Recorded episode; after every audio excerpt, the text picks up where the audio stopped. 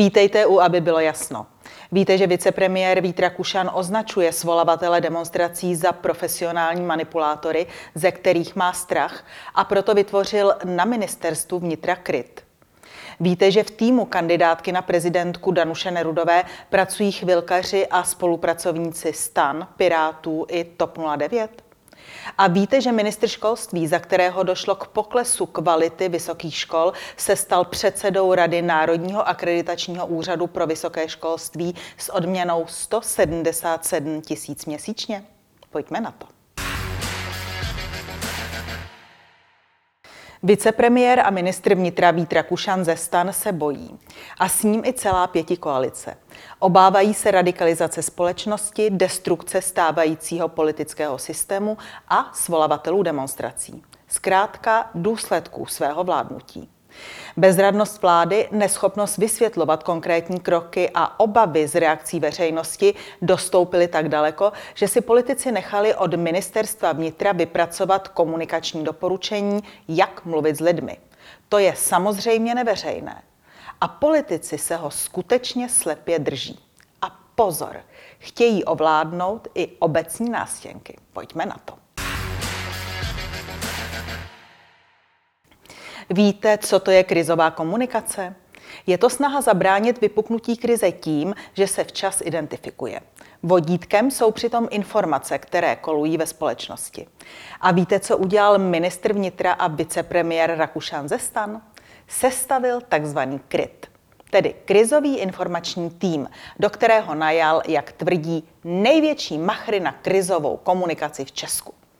Obává se dezinformačních kampaní, hybridních hrozeb a dlouhodobého zájmu Ruské federace ovlivňovat dění v Česku. Rakušan se chce podívat ne na lidi, co chodí na demonstrace, ale na lidi, kteří stojí při demonstracích na pódiu.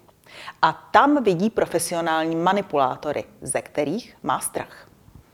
Podle vicepremiéra Rakušana je absolutní prioritou ministerstva vnitra vybudovat, cituji, obranou strukturu proti organizátorům demonstrací a radikalizaci společnosti.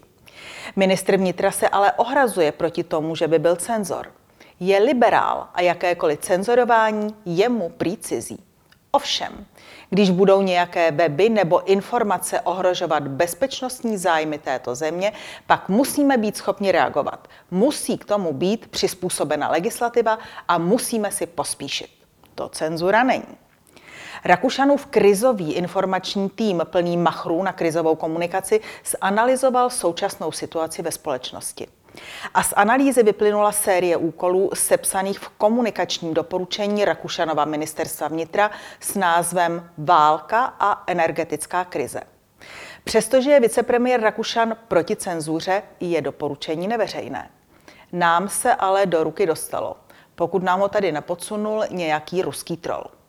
Ale dost ironie. Víte, jak vidí ministerstvo vnitra současnou Českou republiku? Právě u nás probíhá politický střed o to, zda občané budou krizi interpretovat jako selhání státu nebo jako důsledek ruské energetické války, která si klade za cíl rozklad české společnosti. Komunikační machři dále konstatují, že občané postupně ztrácejí důvěru ve stát a hledí do budoucnosti s nejistotou až strachem. A víte, co má stát dělat? Musí posílit povědomí, že se Česká republika nachází v nové, zatím nepoznané válce. Cože to slyšíme od vládních stran? Jsme ve válce, ve válce, ve válce. Neboli marketing a politika jedno jsou. Budoucnost vidí ministerstvo vnitra velmi černě. Píše, cituji, v poměrně krátkém čase hrozí zastavování výroby, ukončování činnosti firem a jejich přesun do zemí, které ceny energií účinně regulují nebo kompenzují, zvyšování nezaměstnanosti a strmý pokles růstu HDP, chcete-li životní úrovně. Zároveň varuje, že se v zimě bude nedostatek elektřiny prohlubovat kvůli klesajícímu objemu z větrných a fotovoltaických elektráren. Mohou přijít sociální otřesy, které mohou vyústit až k úplné ztrátě důvěry občanů v základní funkce státu a veřejné sféry, spochybnění dosavadního prozápadního směřování České republiky, případně až k destrukci stávajícího politického systému založeném na otevřené soutěži politických stran. Je otázka, zda se Fialova vláda obává skutečně o demokracii nebo jen o sebe. Lidé na demonstracích volají po její demisi a po nových volbách. Nevolají po vládě jedné strany ani po diktatuře, ani po připojení k Rusku. A co myslíte? Lze volání po vystoupení z Evropské unie nebo ze Severoatlantické aliance označit za spochybnění pro západního směřování naší země nebo za destrukci politického systému? Je snad Norsko méně západní než my, ačkoliv není v Evropské unii? Je Švýcarsko se svými referendy méně demokratické než Česká republika, ačkoliv není v Severoatlantické alianci? A co Británie? Ta z Unie vystoupila a zdestruovala tím snad svůj systém politických stran? A koho to tedy vůbec hostil premiér Fiala minulý týden na Pražském hradě? Zástupce zdestruovaných politických systémů z Norska a ze Švýcarska? Nenechme si namluvit, že vystoupení z jakékoliv mezinárodní organizace znamená hybridní hrozbu nebo ohrožení bezpečnostních zájmů naší země. Není to pravda. Ale pozor. Hodí se to jako byč, pokud chce někdo občany umlčet, po případě časem i zavřít. Rakušanovi vnitráční marketéři se také obávají, že společnost není jednotná v názoru na to, kdo je původcem stávající krize a je rozdělená na dvě podobně velké skupiny. A s únavou z války lze současně očekávat, že bude přibývat těch, kteří se přikloní ke kritickému segmentu společnosti a začnou spochybňovat, že hlavním důvodem zdražování cen energií je Rusko a jeho agresivní politika a zároveň radí, jaký úhel pohledu má stát občanům nabídnout. Takže Politici mají hovořit tak, že válka způsobuje občanům České republiky mnohé těžkosti, ale stát dělá vše proto, aby její dopady co nejvíce zmírnil, zajistil lidem důstojné životy a zachoval sociální smír. A politikům to jde. Poslechněte si. Ty obavy jsou velké a jsou pochopitelné, ale vláda dělá všechno pro to, aby jsme je zmírnili, abychom se nemuseli té následující zimy eh, tolik obávat. Dostaneme My to prostě řešíme, ty problémy vidíme a není potřeba kvůli tomu chodit na demonstrace. Vít Rakušan na všech svých sociálních sítích také pilně plní zadání marketérů. A to zadání zní ubezpečit občany, že stát rozumí jejich obavám, volit uvážlivý slovník a hlavně nabídnout naději nenecháme nikoho padnout. Já to vlastně chápu. Teď je ta doba skutečně vážná. Stát je tady od toho, aby pomohl. Stát je tady od toho, aby lidem ve chvíli, kdy balancují nad propastí chudoby, podal pomocnou ruku. Proto prosím, věřte, my opravdu nenecháme nikoho padnout.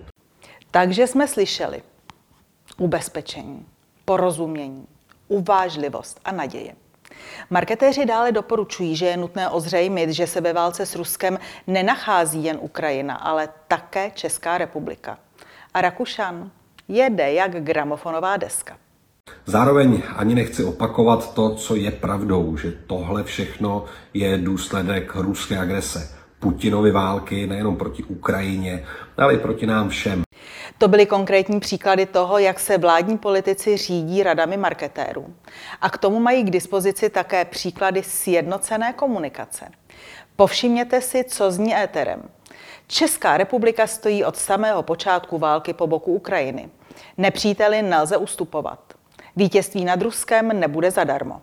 Jsme ve válce, ale nevzdáváme se. Stojíme za Ukrajinou a pomáháme českým občanům. A zde hovoří politici stejným hlasem. Zajistili jsme dostatek plynu.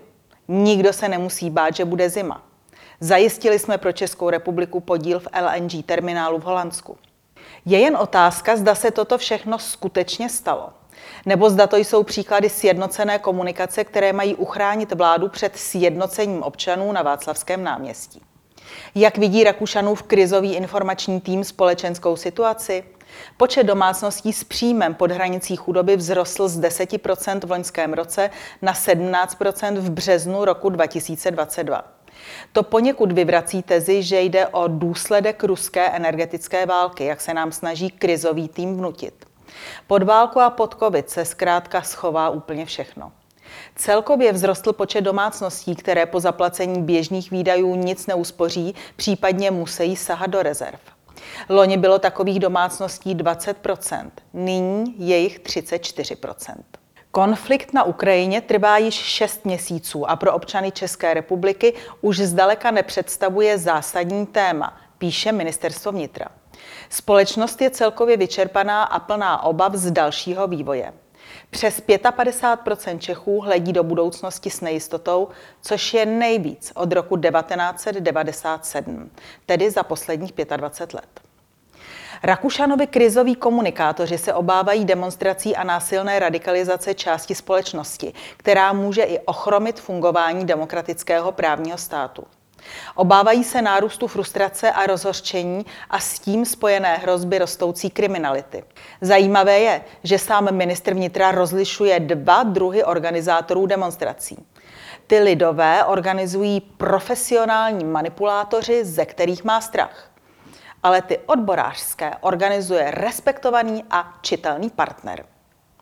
Odpověď na otázku, proč na demonstraci dle Rakušana profesionálních manipulátorů přišlo desetkrát víc lidí než na demonstraci čitelného a respektovaného partnera, jsme v materiálu Ministerstva vnitra ani na stránkách Ministerstva vnitra nenašli.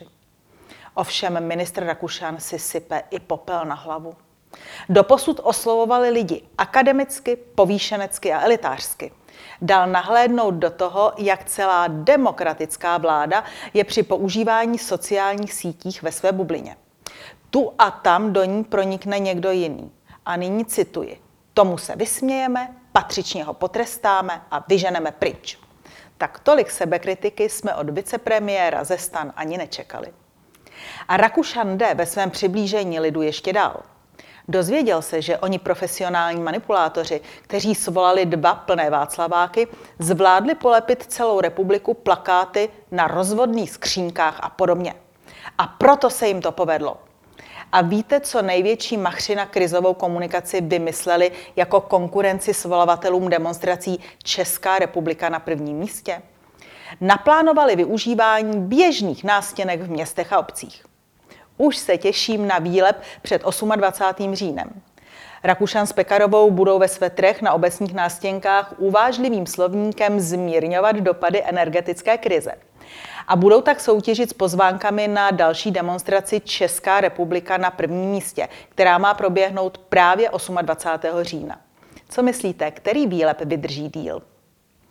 Materiály krizového informačního týmu Ministerstva vnitra České republiky jsou opatřeny logem.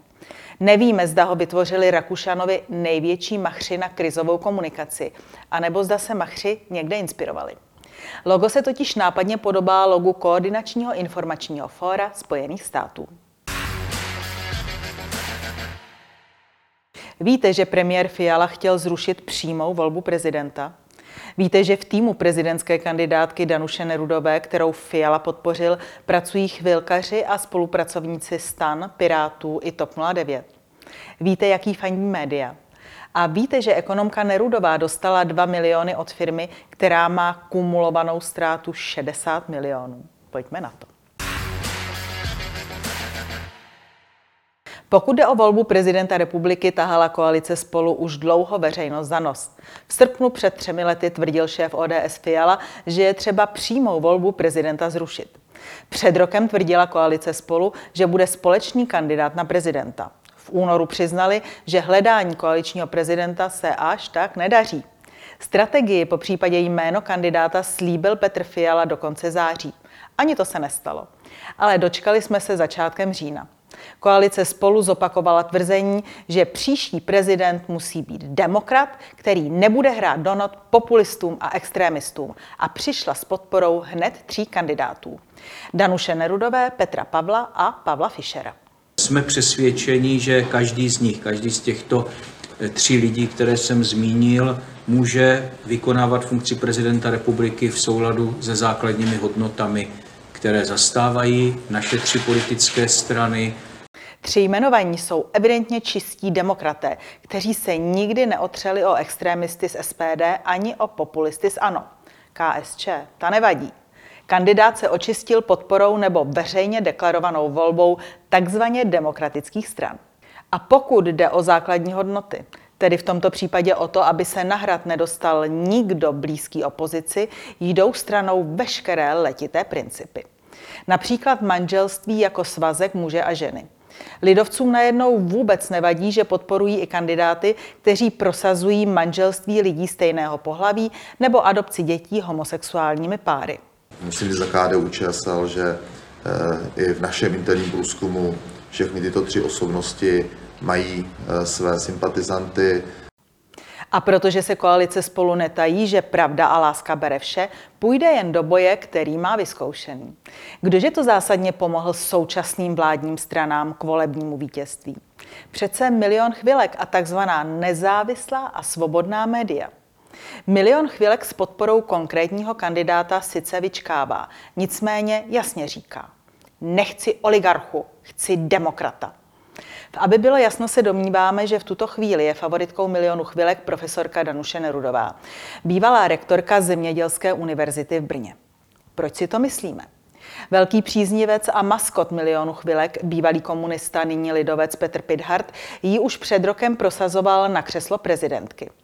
Podle Pidharta má mnoho trumfů co nabídnout.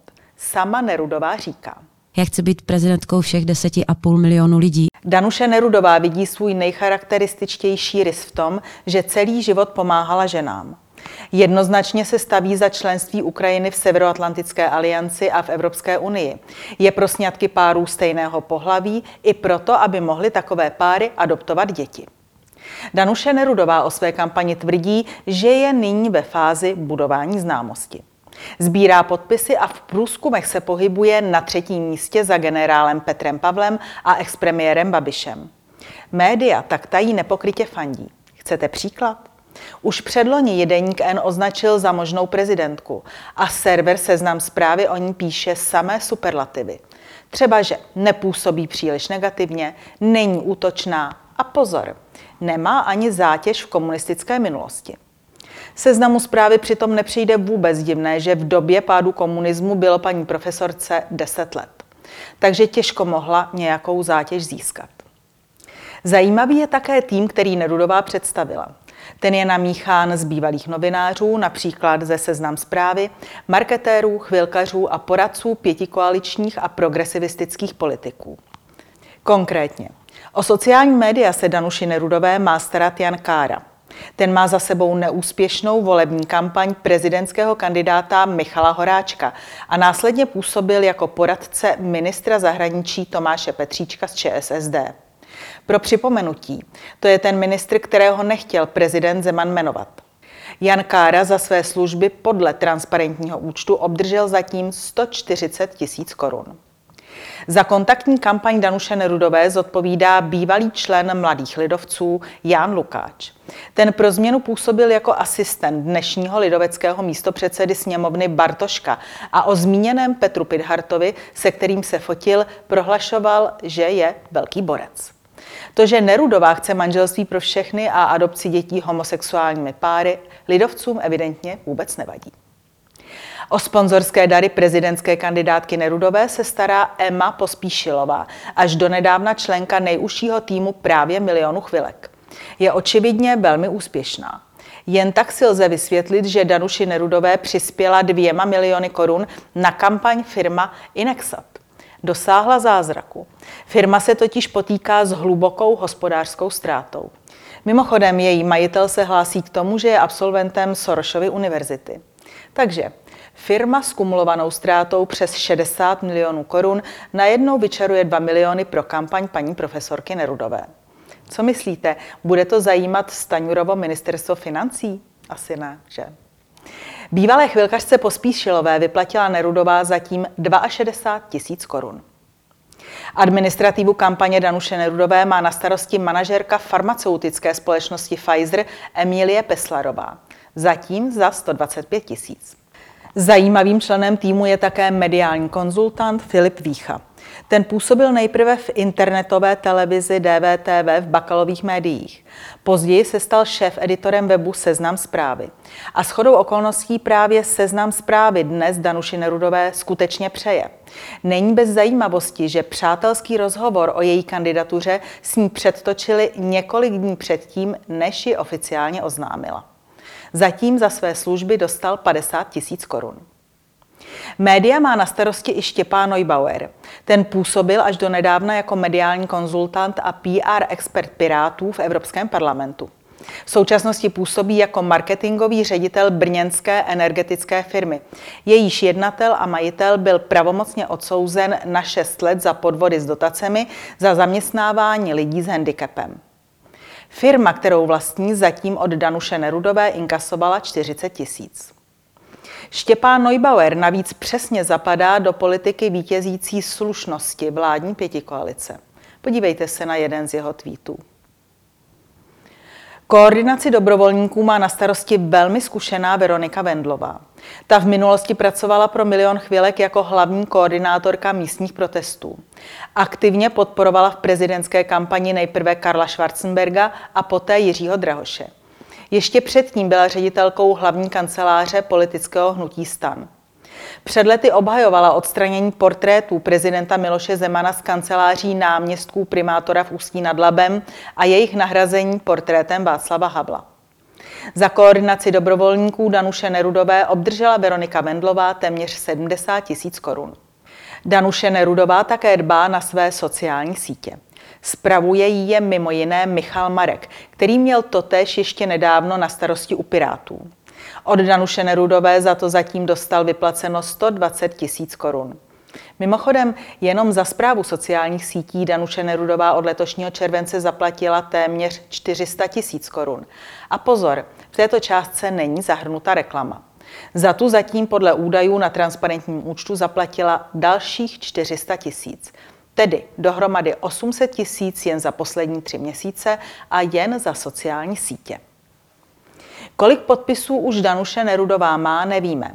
Ale podle tisku pro ní sbírá jak najatá agentura, tak dobrovolníci. Otázka ovšem je, kdo je v kampani Danuše Nerudové skutečný dobrovolník. Transparentní účet Danuše Nerudové zároveň prozrazuje, že za sběr podpisů bylo vyplaceno zhruba 50 lidí, v průměru téměř 3 tisíce korun na osobu. Společnosti PPM Faktum, která sbírala podpisy už v minulé prezidentské volbě pro Michala Horáčka, bylo zatím z transparentního účtu vyplaceno zhruba 180 tisíc korun. Mimochodem, podle internetových inzerátů se nyní brigádníkům vyplácí mezi 40 až 100 korunami za jeden získaný podpis.